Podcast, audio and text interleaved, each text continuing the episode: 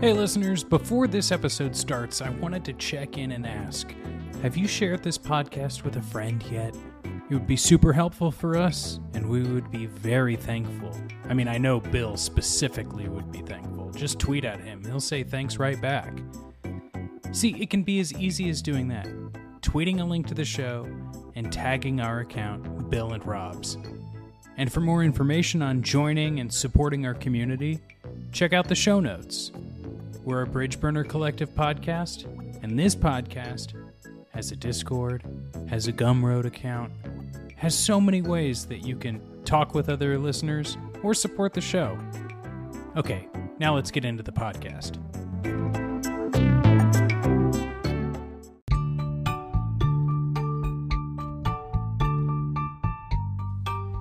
Oh, hey, one more thing. If you're in the LA area, you can see Robs speak at The Last Bug Con on August 20th and 21st of this year, 2022. It's at the Burbank Airport Marriott. You don't want to miss it. Support the podcast however you can.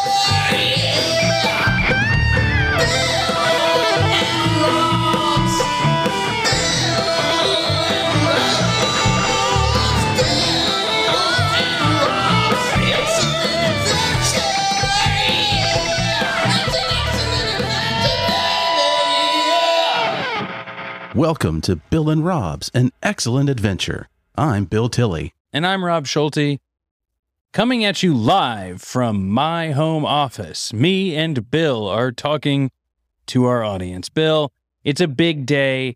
We have got a big film to cover. We've made it through all of the Predator bubble movies, and you know what that means. That means it's time for the main event. It's time for you and I to lie in a bed of mud, grease ourselves up from head to toe, and stalk down the movie that started this idea in the first place. You and I are going to take on the original Predator.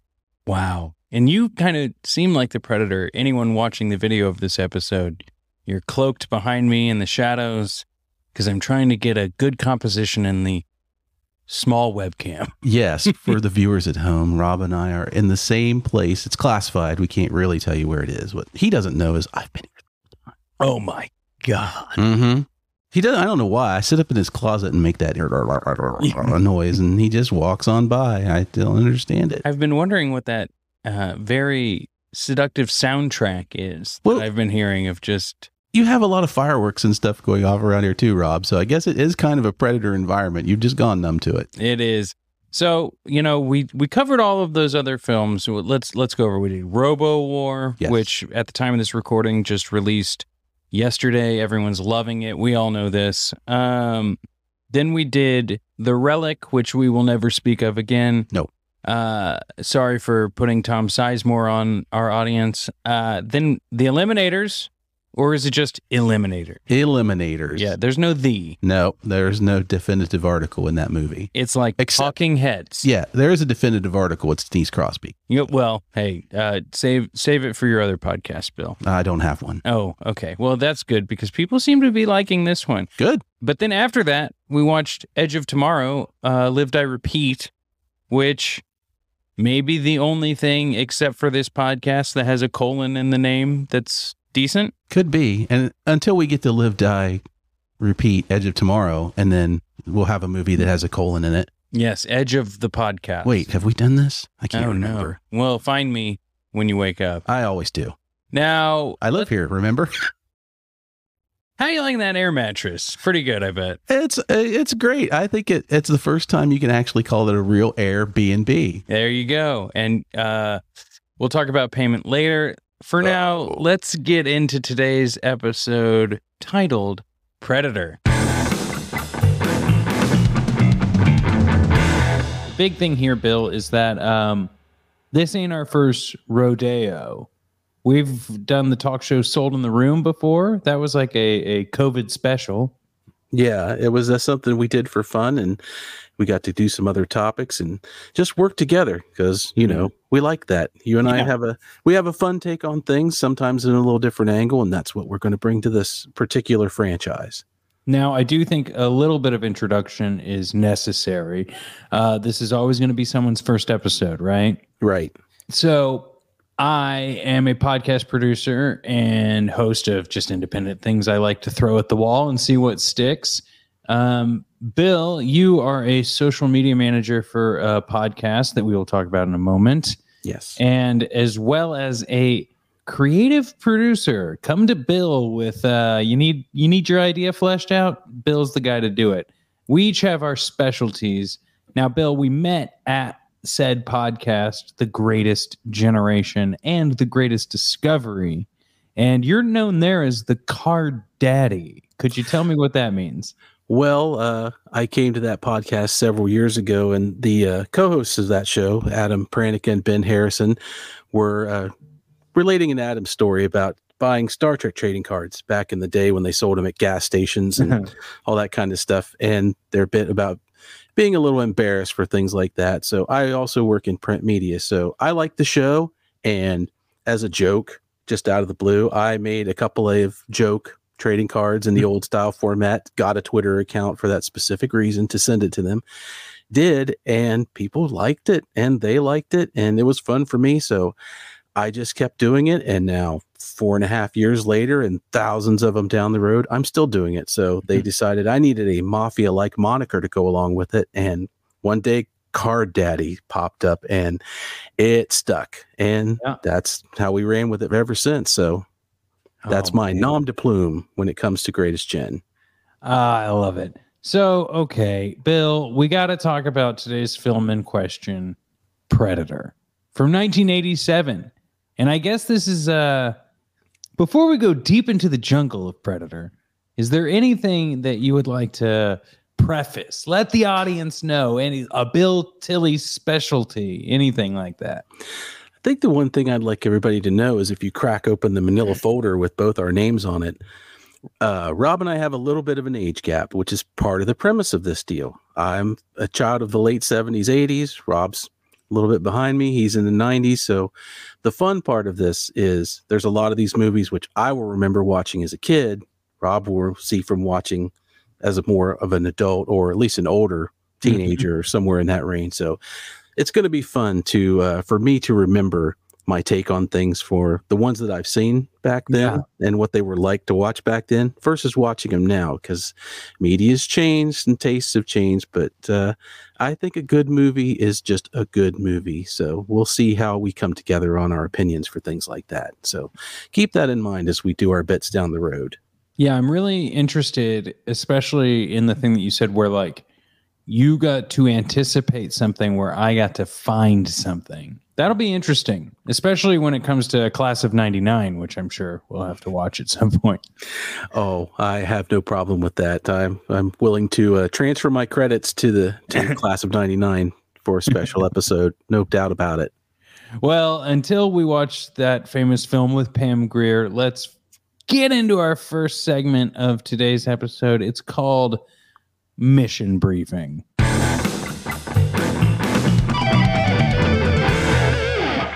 Now, Bill, you you came to me, you said, "Okay, Rob, the writing's on the wall. I need to help co-host this podcast." It definitely wasn't me asking you.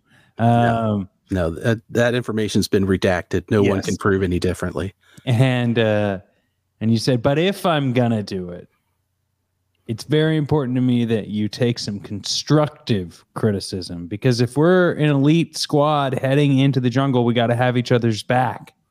And i said i already trust you bill. What's up? And he's like the hardest part about listening to a, a movie review episode is when they just don't encapsulate it at the beginning. So we got to remind the people what this is in the mission briefing right at the top of this. I've got it here in the dossier. Do you mind if I read it to the folks? I need you to crack open that folder and give us that information, Robs. Okay. Beep, boop, bop, boop, boop, boop. Arnold Schwarzenegger stars in this action packed adventure story of fighting men pitted against an unseen enemy, a force more powerful than their fiercest weapons. Recruited by the CIA to rescue hostages held by guerrilla fighters in Val Verde, a fictional Central American country. Schwarzenegger, aka Dutch, and his men encounter an enemy unimaginably more deadly than any on Earth. Because the Predator is not of this Earth, packed with spectacular special effects and combat scenes of gut wrenching power. Predator is the most terrifying Schwarzenegger movie yet. Wow, powerful. Whoa. Now, John McTiernan directed this. He might be known for things like Die Hard or Last Action Hero. Uh, but, Bill, who's John McTiernan to you? Well, John McTiernan, first and foremost, will always be uh, responsible for the Hunt for Red October. He's in that pantheon of Don Simpson, Jerry Bruckheimer, Ridley Scott. Back in the day when movies were a thing, you weren't around all the time. You didn't have them names and things constantly in your face. You saw trailers, you saw movie posters, and then you saw the movie. So when you sat and the credits rolled by, some directors popped out. Spielberg's, Lucas, John McTiernan was in that group. He was in that action movie group of guys that if you went and saw one of his movies, you were more than likely pretty sure you were going to get your money's worth. Uh, he had a few problems at the end with he could have made a movie called Wiretap, which Wait, what trouble did he get in? well, while filming the movie Rollerball, John McTiernan remake, right? It was a remake of the 70s movie and apparently john had some problems with some producers and he took a page out of the action movie handbook and he hired a private detective to wiretap their phones which was discovered and he was charged with and sentenced to a year in prison over Wow. Yeah. That's so. Yeah, I think you hit it uh, uh, the nail on the head when you say like like his movies or like in action movies. Because uh, I heard John Gavers talk about how he's like sometimes I'll see someone pull up on a motorcycle with like a black leather jacket and a black helmet, and my first thought is, "Oh man, they're about to pull an Uzi on me." And then I think, "Wait, I'm just watching too many action movies." Like, yeah exactly so that was uh, we all think those same things you know if you get in an elevator in a glass elevator in a building with three guys in suits Yeah. my brain kicks into like oh man this elevator is going to get the cable cut they're you know here to rob the safe that's in the bottom of the building anything can happen So, just to keep going through this mission briefing, uh, the cast, main cast, I'd say uh, Schwarzenegger is Dutch, Carl Weathers is Dillon, or is it Dillian? it's Dillon. Yeah, I know. Uh, yeah Dillian. Um, Kevin Peter Hall is the Predator, of course, famous, like only rivaled by, I would say, a Doug Jones, which we could talk about in a moment. Uh, Jesse Ventura, Bill Duke, Sonny Landham, you know, some famous politicians in there, uh, like Bill Duke, Richard Chavez, Shane Black. Man, what an insane movie. it is a cast uh, especially if you don't know shane black in there writer of lethal weapon Oh, yes, yes, yes, yes, yes, yes. worked on Iron Man, and uh, if you watch his behind the scenes, you'll see that uh, basically the reason he's in this movie is they wanted him to write on the movie, so they gave him a, and he didn't really want to, so they gave him a part in it. And when he was trapped in the jungle, they're like, "Well, while you're here, we're going to need you to write some stuff." And it's like, "Well, where can you go? You're you're stuck in the jungle." Oh, my God. Oh, and Elpidia Carrillo. Uh, she was cool. as Anna. And you know, it's amazing watching this movie again. Is this is a really diverse cast for the time, especially. Uh, yeah, some really angry people and some really level-headed people. It seems. Yep, and uh, it's it's got a little wide breadth of nationality. I'm not really sure how we get an, I guess, an Austrian American major of this unit in Schwarzenegger. Not sure how that worked out, but it does. We don't need to have it explained to us. And I know we've already watched this movie at this time, but uh, if you could just refresh me, Bill. Um, but remind me, is the lore that Commando is a prequel to this, or that this is a prequel to Commando? Because it feels like this would be the prequel to Commando. It's not so much that they're prequels, it's that they are a part of the Val Verde connection. Sure, but I don't know if Bill Duke is Bill Duke and Schwarzenegger is Schwarzenegger, regardless of their character names in uh in these movies. Why would he want revenge? Hmm. Well, but he dies in this one, so it couldn't be the sequel. Well, he dies in Commando. He does As die in. Commando as well. So, God damn it, Bill! I am so confused. well, it, Predator angry, actually obviously. I, well, Predator's actually a kind of a spiritual successor because the they worked well together. So Schwarzenegger and Duke were a good combo, and that's part of why McTiernan wanted them back Ah. together on this movie. So it's part of that thing that you have to remember. Back in the day on these movies, you'd see a lot of these actors circling around. The world was a lot smaller, so there's lots of movies where you'll see the same actor two or three times. They die every time, but they've Yeah. circled around so much that they just become part of the background that you're used to seeing. When they walk on screen, you go, "Oh, I can see where this is going."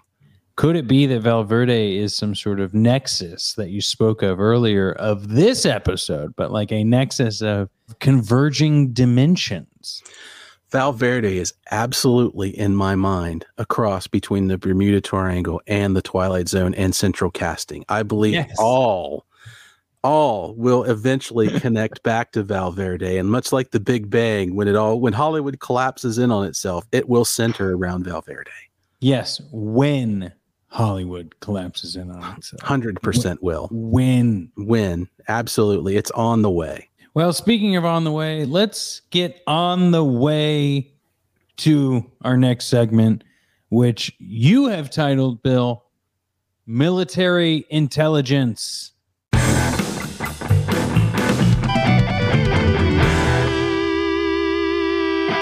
In this segment, we would like to pick an interesting fact about this production, either from a military standpoint, casting, something about this that looks like it was an intelligent choice. Whether it turned out to be that way or not is what we'll decide.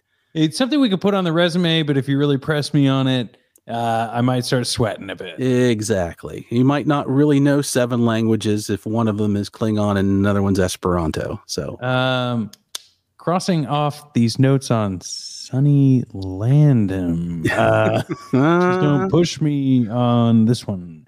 He seems like an insane person, but we'll talk about that later. Now, I, you know what? I started off last one with like reading my DVD case for this. Bill, what do you got for me in military intelligence? here's what jumped out to me, and it was kind of something that was unavoidable. Jesse Ventura is in this movie. Jesse Ventura is a former Navy SEAL. Jesse's record is a little bit dubious, I think, in some things. I think he's claimed some things that might be a little bit exaggerated, but either way, he is a documented Navy SEAL. So Sure. Yes. He may not have done everything he said he did in the SEALs, true. And so when they but he started- has, like a SEAL, ate a live fish. Oh, absolutely. I have no doubt that when Jesse wakes up in the morning, he just walks out into the lake, jumps on the back of whatever wild creature is in the middle of that lake, and then rides it around and then eats it once he makes it back to the dock. God, what a life. Anyway, Yeah. It's kind of like how, you know, Putin rides a leopard to, to the Kremlin every day, shirtless. That's just the way it goes. he's always stealing my style. Why don't you gotta waste my flavor? Damn! Anyway, Bill, I interrupted you. Please. No, you're good. So uh, Jesse has a military background, and I found out that they brought this entire cast down a week before filming started and brought in a military trainer Oh, yeah. to run them through their paces in the jungle. So when you watch this movie, a lot of movies you can watch where they're military based. Like I know all actors of varying degrees will put in the training and they'll go to boot camp and they'll run a thing. John Krasinski did that, and then he made a fake Twitter to support uh, him as an actor, saying he went to training. And that's all well and good. But this group went to the jungle Yes. and lived it for an entire solid week. And this is a group of bodybuilders and hard guys. They're all actors.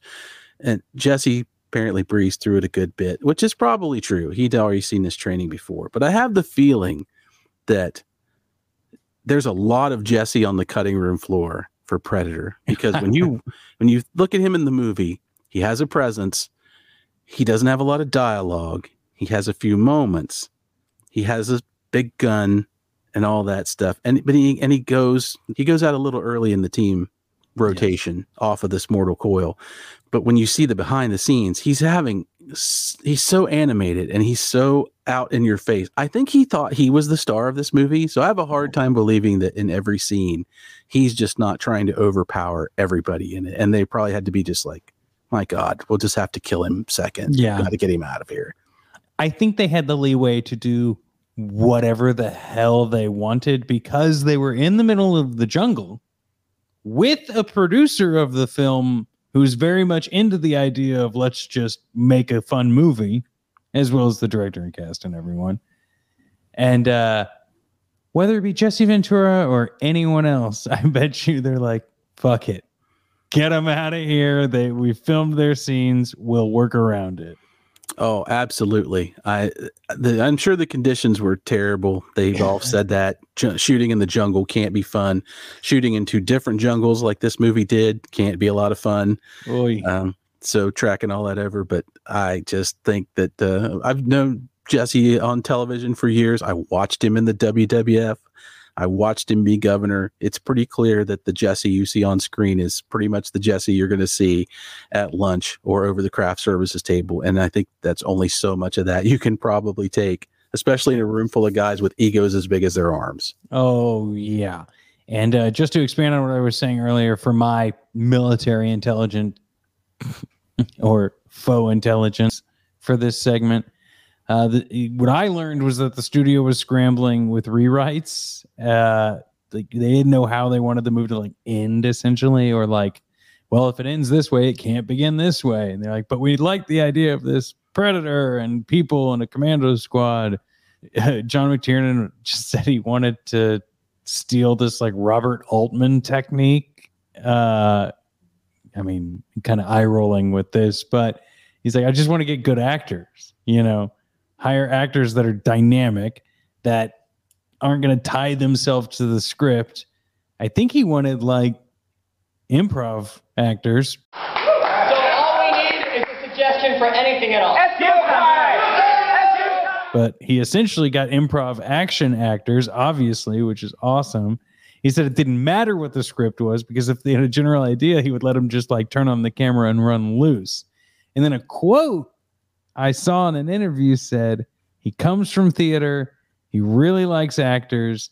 When he heard the executives talk about this movie, it was like guns, bombs, boom, yeah, cool, men, muscles. He's like, so all I said was guns, bombs, booms, cool, hey, muscles. And then when they let me choose the actor, I chose the guns, big muscles, boom actors that also could act. Yeah, he, he really played it smart. He knew Yeah. enough to get out of the way of what was already there and just focus on getting the movie made. Yeah. So Yeah. you've got guys on screen that they don't have to act tough. They are tough. Yep. They're already who you want them to be. You just need to make sure they deliver the lines in the right direction, face camera when it needs to, hit your marks, and turn them loose. But he is not this. And something about Bill Duke is just like powerful that he like stands with these guys. I mean, I guess he's very tall, you know, but He like, is. But he, I get what you're saying because Yeah. Bill Duke is clearly hard to the core. Yes. he comes off in every direction the right way. He's intelligent. He's hard. Yeah. He's smart, but he's also, you know, he's he's seen some things. Yeah. So all that seems to be boiling under him. Even It's- when he's calm, it looks like it's that dangerous calm, and he plays it real well, and it overcomes anything where it's like he might not be v torsoed looking like. but also the seeing. dude, what's his name, who's making all the jokes too. He's not like a bodybuilder, but No, no, Hawkins is not. He's the to me, he's the standout member of the team because I can't really understand who he is yeah, or why he's there. yeah. Uh, just a bit skin him already. Well, I think because they really wanted Shane Black to write, they gave him this role, but I don't. I think that's why he doesn't stand out as much because it's not really the best role. Yeah, it's like He- just another body and another person to talk to and another thing to kill. Yeah, he's he doesn't really have a specialty, and Yeah. he's not really a standout attitude or presence. So he's just kind of there to be the first guy to go, "Hey, something's out here," and have gallons of fake blood spilled all over the fake green forest. Well, Bill, um, you proposed a new segment uh, called "Settle the Score."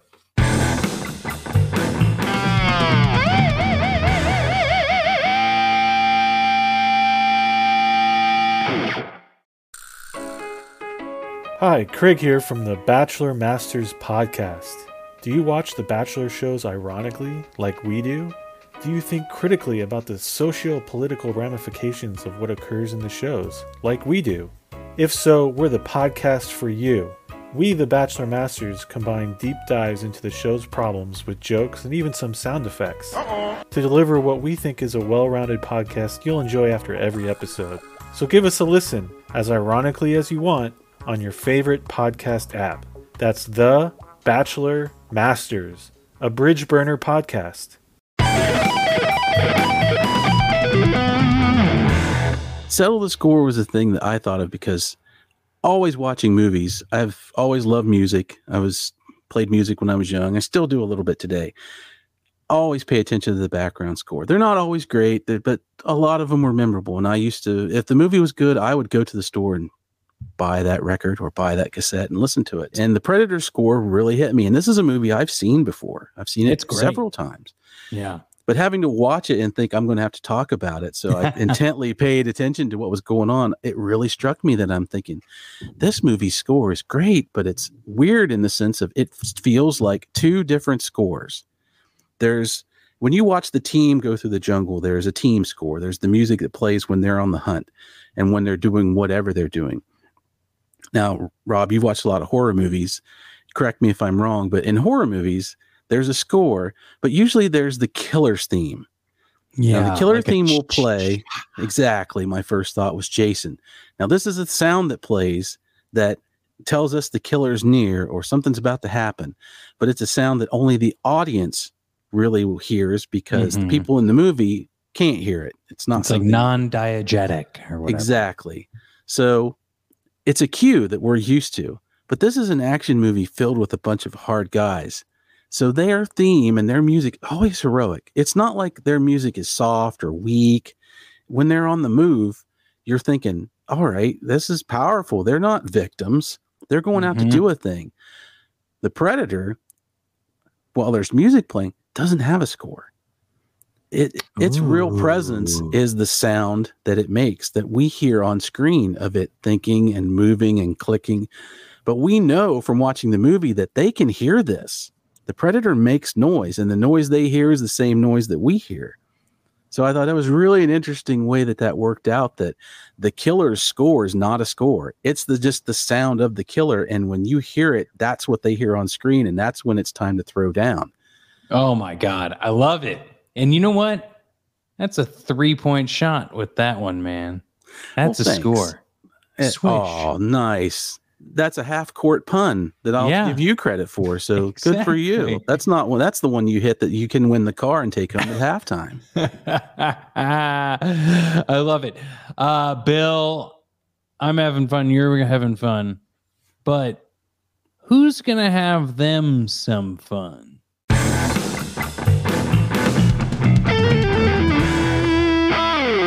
Who's going to have them some fun?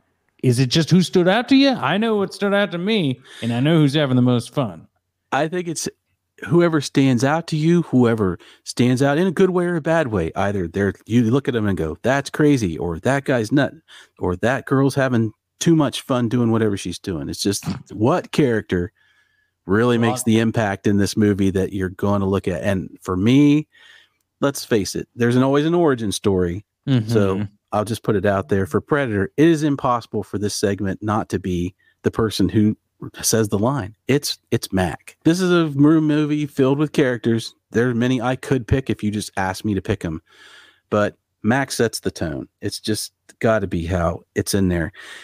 He he for all the reasons we talked about for Bill Duke the actor earlier Mhm. he runs a gamut of emotion and for me he's a powerful presence uh, and we see that i think on the team he's the most human Oh yeah, of all of 'em. completely, completely.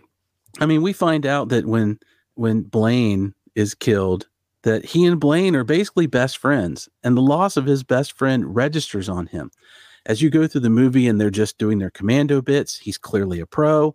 His interactions with mm-hmm. Dillon, that's his hard side, but you kind of see why he does what he does. It's all practical. He doesn't do anything halfway, and he's Not- intense. And yeah, he's not actively trying to screw anyone. No, but when he loses his best friend, there is a slide. He just can't grapple with it. He, the loss is too new. He's thrown into this situation where he's fighting an alien.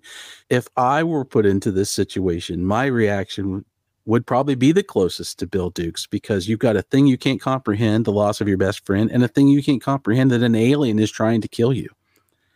And he just goes for it. He goes hard Mm-hmm. and his final charge into the jungle is not an insane run into the jungle. He's clearly pissed Yeah. and he's ready to put an end to this one way or the other, but he's not an idiot. He doesn't do that thing in horror movies where somebody makes a stupid decision thinking they're a badass and just gets taken out. He has a plan. And the plan doesn't go his way, but he he runs the whole gamut through this movie of being somebody that's like he's a real character, an absolute real character, love an action an action guy in an action movie that looks like somebody you could probably meet outside of this scenario. So Totally. You touched on at least every reason why he was my first choice. My second choice was Jesse Ventura, or because of his chaotic nature, I guess, in this movie. But then I was like, watching this interview with him in a behind the scene things where he's talking about how he's got a bigger bicep than Schwarzenegger. And I was like, wait a second, I've heard this story before.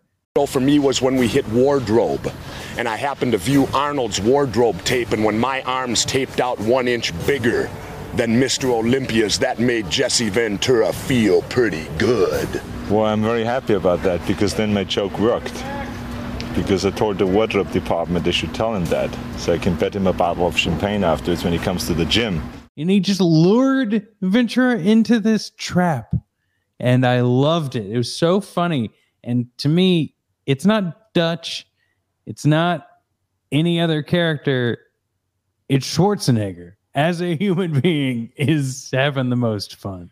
I can completely get behind it because he is being he's just being him. And it's one of Yeah. those things that carries through a lot of those movies. It's like, look, man, this is what's important to me. And I mm-hmm. always be ready to get down and measure the biceps. Like he's gonna drop a bicep measure at the at the drop of a hat in oh, those Oh, yeah. days. So it's Oh, great yeah. that you could be in the middle of a jungle in this big pressure cooker and is trying to do this movie and chasing the guy around in a red suit and pretending he's trying to kill you and go, well, while we're at it. Yeah. Uh, I bet I bet my arms are still bigger than yours. Like you just can't get away from that. It's awesome. And like a bottle of champagne, you know? I have a feeling it was some very expensive champagne. Yeah, I'm sure it was like Dom Perignon. Or Oh, absolutely. that. okay, Bill. Love this next segment. Playback time.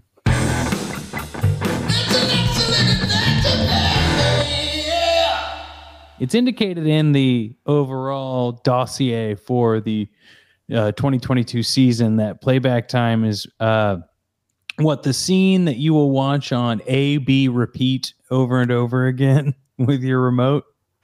That is Um, correct. I'll go first this time since you went first last time. I think I'm just going to have to say that although so much of this is watchable over and over and over again for different reasons, I think I'm going to have to go with the raid on the guerrilla camp at the beginning because whoever's making this movie was just like, let's just start this movie the way Commando ended.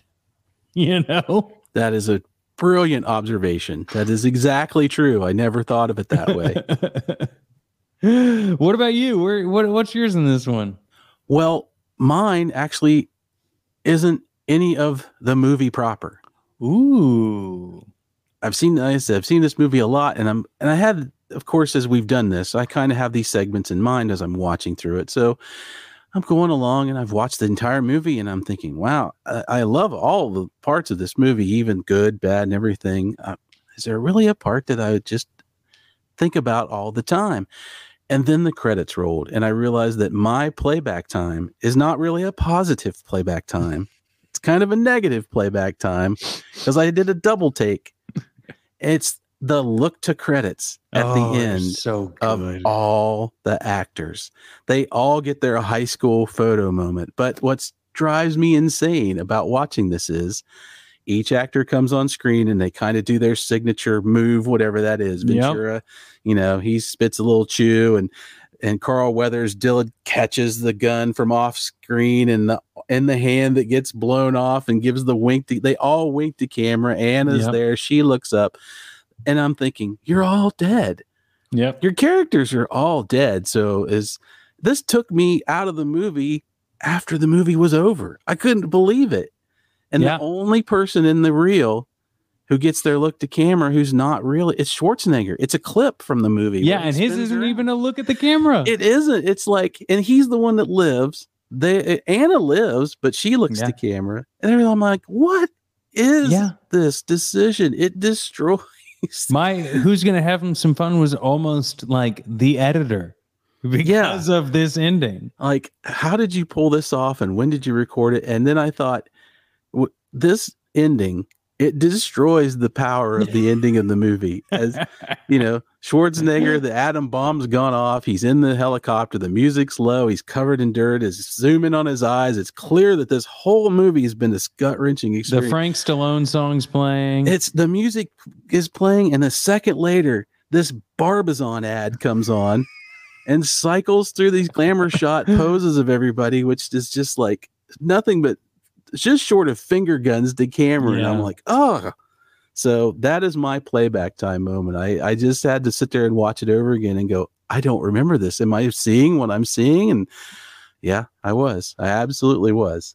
Oh man, I love it. I really do. Now, Bill, there's a little bit more to go, but I do like that you've put a time to bleed section on here.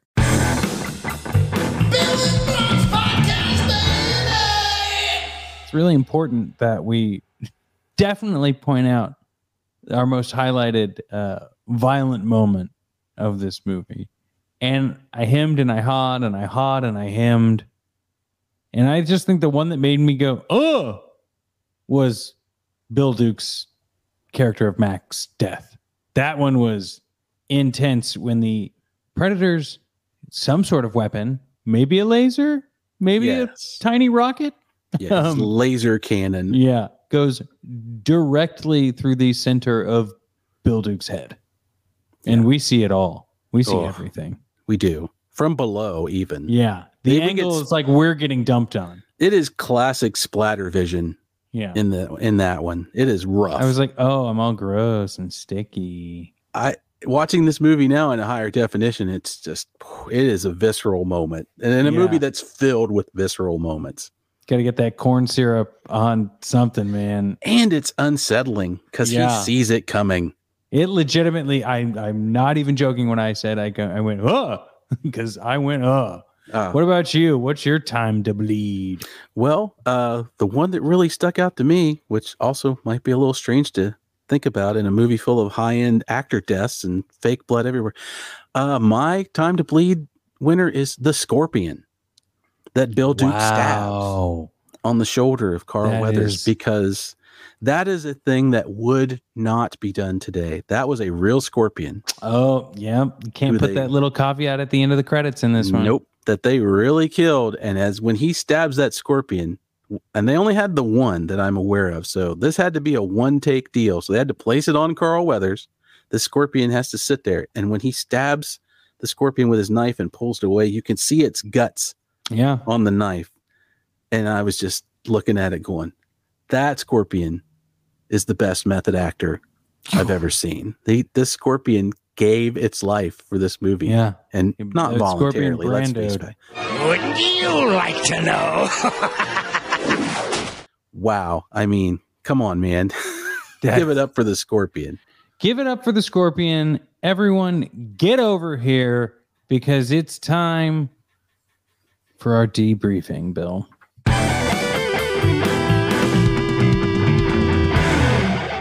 We're going to debrief, which is just our final thoughts. And then we're going to give the late fees, which is our rating. And I know that you like to come up with a unique rating system for every movie, uh, much like our friend Adam Pranica. This movie is a classic for everybody. It's one I've known since it came out. So, and it's a, something that we didn't have before this movie. This is a movie that it's 20 minutes of your standard jungle warfare type movie and then Mhm. pivots into a what the fuck is this horror sci-fi movie? Nobody done that with anything. Movies were one thing or another. So you kind of cruise along with a Schwarzenegger movie and all of a sudden this predator pops into the into the mix. It's insane. So that coupled with a couple other thoughts I had, I was just like, uh, one main question from the beginning. I always forget about the beginning of the movie. It's a little bit generic because the you see a star field. We see the predator sort of come to Earth. The ship that Mhm. they're in flies by, and you'll notice, Rob, that now that you live in California, Yes. I think you'll notice this that uh, apparently the Predator Travel Agency, when you book your trip to Earth, they only believe in dropping you off using the California roll method. Ah, Because yes. They don't land and let the Predator out. They shoot him out in a tube Yep. Have fun. planet. Yeah, you're, But- you just open the door and kick him out like a carjacking, and he's gone. He's he's he's out of there, man. And we don't even know like what exactly he- like now we have hindsight and know what's going on in Predator universe, but we we just see this little pod thing. it was odd and that's a that's kind of a tropey opening it's not it wouldn't have Mm. set it didn't make me happy to see it again because i've blocked it from my memory it's just uh so there was that and the other moment in the debriefing i made note of was like i want to know what this group was doing before they got to they got to Val Verde because when they disembarked that helicopter they look like cheap trick and Yeah. robert palmer's bands got together and came off max in you know he's in a suit Blain's in his mtv t-shirt. They're halfway between the two. Carl weathers is in a nice suit. Schwarzenegger is for some reason in a polo. And Just came from is- golfing. yeah he looks like he just came from brokering a deal with ollie north for guns for uh, it's what kind of force are you? And it made me think it's like man what do you who is this group of guys and what is Yeah. going to happen with this? So it, it just really popped out. And then my last thought was like this movie all the action takes place largely in daylight. That really stood out to me this time around. I hadn't noticed it as much before until now. I was like that's kind of an interesting choice. You really get to see this movie and i think it helps because it's a visually interesting group of people. You know that we don't get a full view of the predator throughout the movie until the very end but what we do see is pretty clear. So Yeah. it really sets a tone that i i really enjoyed watching it again Oh, I, I agree with you 100% on everything you just said. Uh, my, you know, debriefing just, I want to focus more on the idea that for so long, I was convinced I would never like movies like Predator, Commando, First Blood, First Blood Part 2. You know, these movies that I have come to absolutely love as an adult because I was just like, I don't like war. I don't like action guns movies. I don't like this. It's like, well, that's true. And like, no, I'm not running to watch a Jarhead movie or to see fucking Saving Private Ryan again. But being able to discover that no, this isn't like just a war movie. It is an alien invasion horror film that happens to involve people who have been trained by the military is a so much more fun adventure. And then when you actually watch it and you get the like almost switcheroo that you're talking about, that's like, oh, this isn't just like a guerrilla warfare mission. This is like an alien life form. What the heck? Oh, the the hunted become or the hunters become the hunted. Blah blah blah. Um, when you go in thinking it's one thing and it becomes something else, it's such a even more fun ride. You know, it is so much better to be pleasantly surprised rather than also, you know, in that same time. I'm glad I didn't, but I very well could have gone into this going, okay, I know it's not for me, and like be looking at my phone or like texting during it or like having it on the iPad, iPad while I'm actually like answering work emails or something. You know, like I'm glad I actually sat down to watch this and and gave it justice because it's a freaking blast. I love it. That's awesome. I'm really glad to hear that because while not everything that's certain people, especially of your time you were young, you tend to rose colored glass. Nostalgia can be a, a bad Mhm. drug for things like that. And, grow, and watching movies at this time, movies were they were events. Like you you couldn't just watch it as much as you wanted whenever, and they were on the screen. You didn't always watch them at home. You usually went to a movie theater to see something like this. And these movies were being made in a time which you don't have the internet, and not that we were uneducated, but you know, kids are you're shown like gee, you've got GI Joe and stuff like that. That war movies are fun and action adventure is fun, and their cartoon death is kind of cartoon death, and you look at it that way. So it tempts you when you get older. And now we know as adults, like there's nothing good about war and there's nothing good about fighting.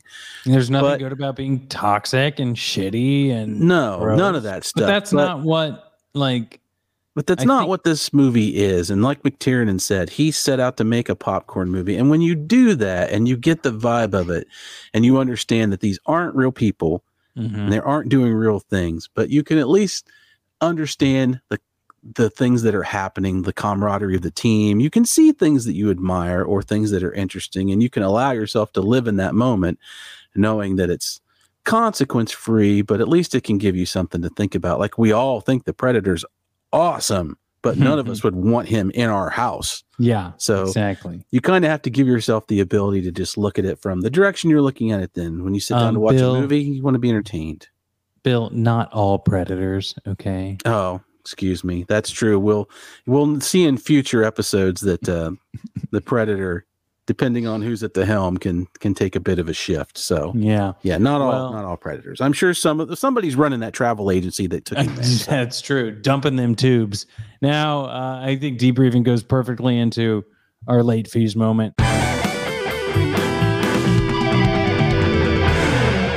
Bill, tell me if I'm wrong here. We have to settle on a five thing rating. I think that's only fair because then you get that middle one. But Yeah, I'm I'm a proponent of the five thing rule. That's it's Okay. a, worked for this long. Let's not mess with perfection. I think it's pretty good. And as far as this movie goes, kind of a no brainer for me. I think this movie will have to rate it on how many skulls and spines ooh, is this movie. the scene you. that almost got cut. Yeah. So five being five spines is you've really you've really done something. The spine and the skull is the trophy of the predator.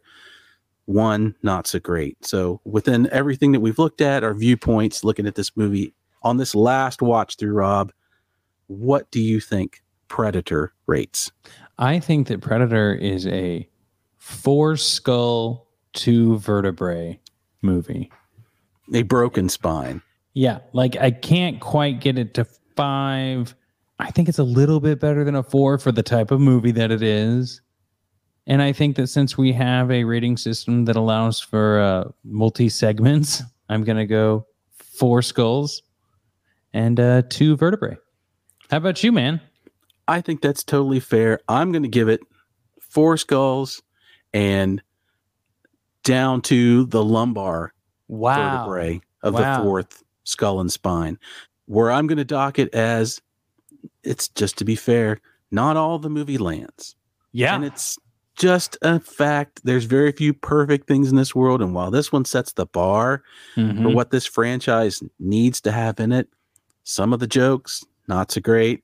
Yeah. Some of the depictions, not so great, but it's minimal. On where the movie gets let down is oddly mostly the dialogue. Well, and also, uh, the shitty people say the shitty things. Exactly. You know, the good guys don't really say the shitty things, even though they're all on like a quote good guy team.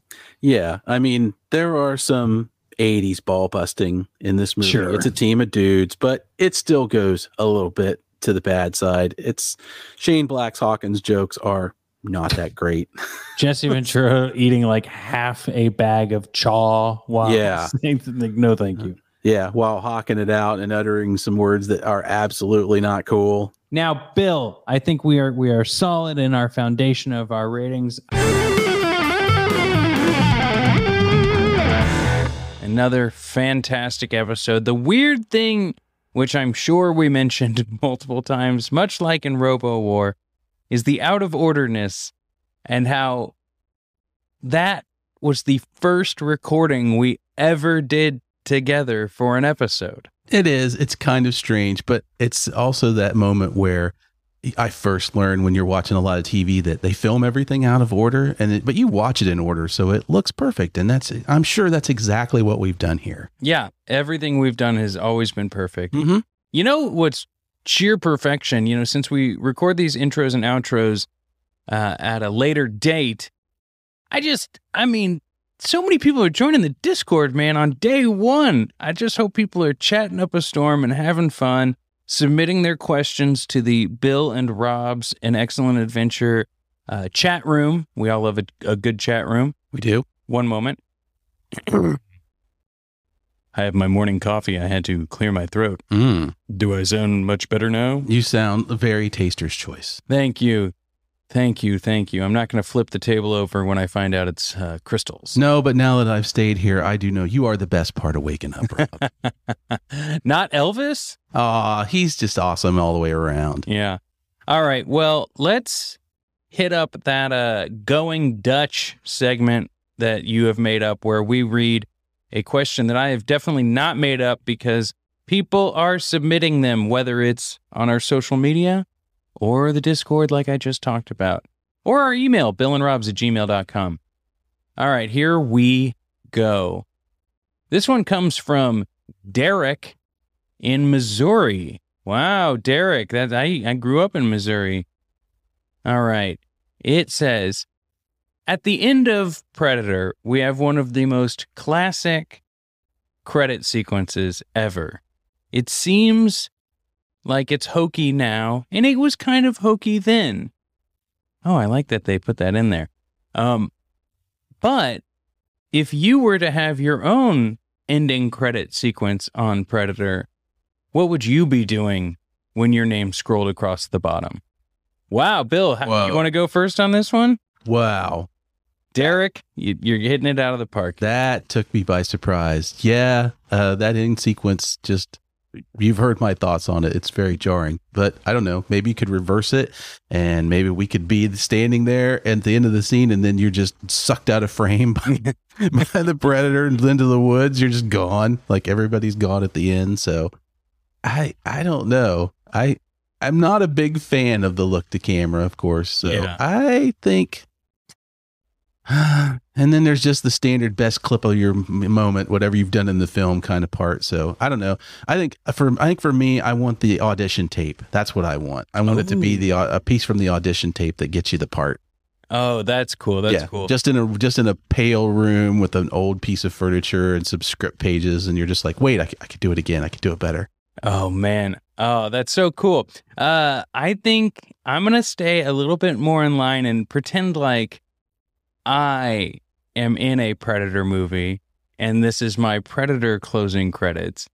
What I would do is, you know, I'd be in my fatigues. Everyone, you know, I would have been one of the characters, but I would have raised up my arm and shown a device on it, winked to the camera, hit a button, and then start to cloak and then it like freezes as I'm like winking and cloaking. Uh, that would be the way to go. that's how you go out. I Yeah. love it. And I'd have some nickname that no one's ever called me in the media.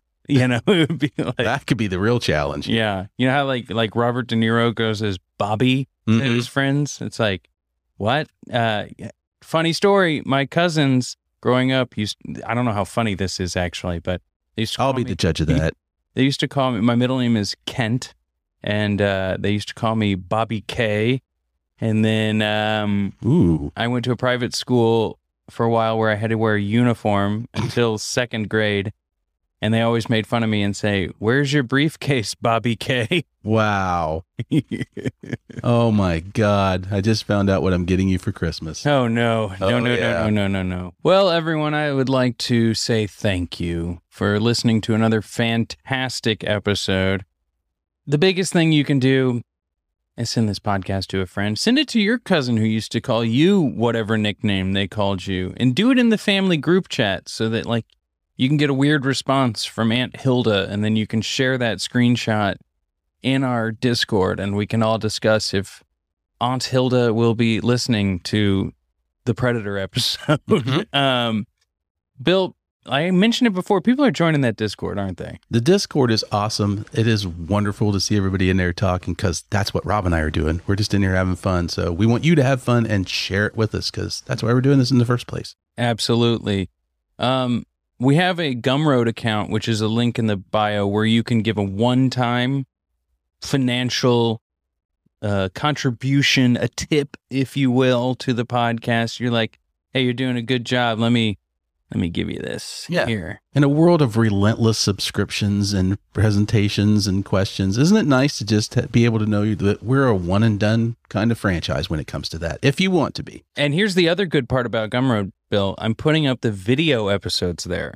So like you can give a dollar and get the show art as a, you know, hey, I'm getting something for this. I'm hitting the slot machine. Good Lord, you didn't tell me that. I'd have worn clothes when we recorded. Well, that's the thing. People are getting their money's worth. I guess I'll tell you that's that. on me. I didn't ask all the questions needed for the disclaimer. It's really tough. You think someone just knows what's happening, but uh, Seriously, if you don't ask the questions, you don't get the answers. this is true.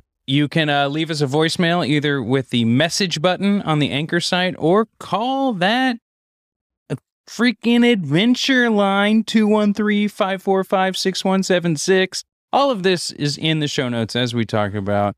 Leave us that voicemail, ask us a question. It may be featured on an upcoming episode. And just so everyone knows, that phone is actually hidden in a tree trunk in a mossy out clearing full of mud and spikes and traps that Rob has to crawl through to answer personally, which he will do. And I love doing it because I love being a dirty little boy. You do. Final thing, Bill, here are some thank yous. You want to run through that gamut? We got to thank Jothan for all the great work he's done, and Patrick. We've got to thank Draxiom and Dr. Z for our killer music. We've got to thank all of you. Like we always say, we have friends, we don't have fans. So, everybody out there for supporting us, listening, downloading, recommending. You're all great. You're all wonderful. And when the time comes to ask us those questions, please put them in a briefcase labeled Bobby Kent and mail it to Rob's directly because he's going to need that. Yeah, I definitely will. Uh, one extra word about Patrick. He's now, at this point in time in the episodes, he's now really sinking his teeth into helping us edit them. And Patrick has his own podcast. It's sports related, but uh, I want to give it a shout out, and he will give you the link if you join the Discord. It's very fun. Patrick is uh, really helping us here because uh, Bill and I, we could do it on our own, but I think uh, by the time this episode comes out, Bill's about two weeks away from his wedding. So I can Mm. tell you his brain is in a different spot. So thank you there for all that help. And thanks everyone who's really shown some love for this podcast. We'll see you next time on Bill and Rob's An Excellent Adventure.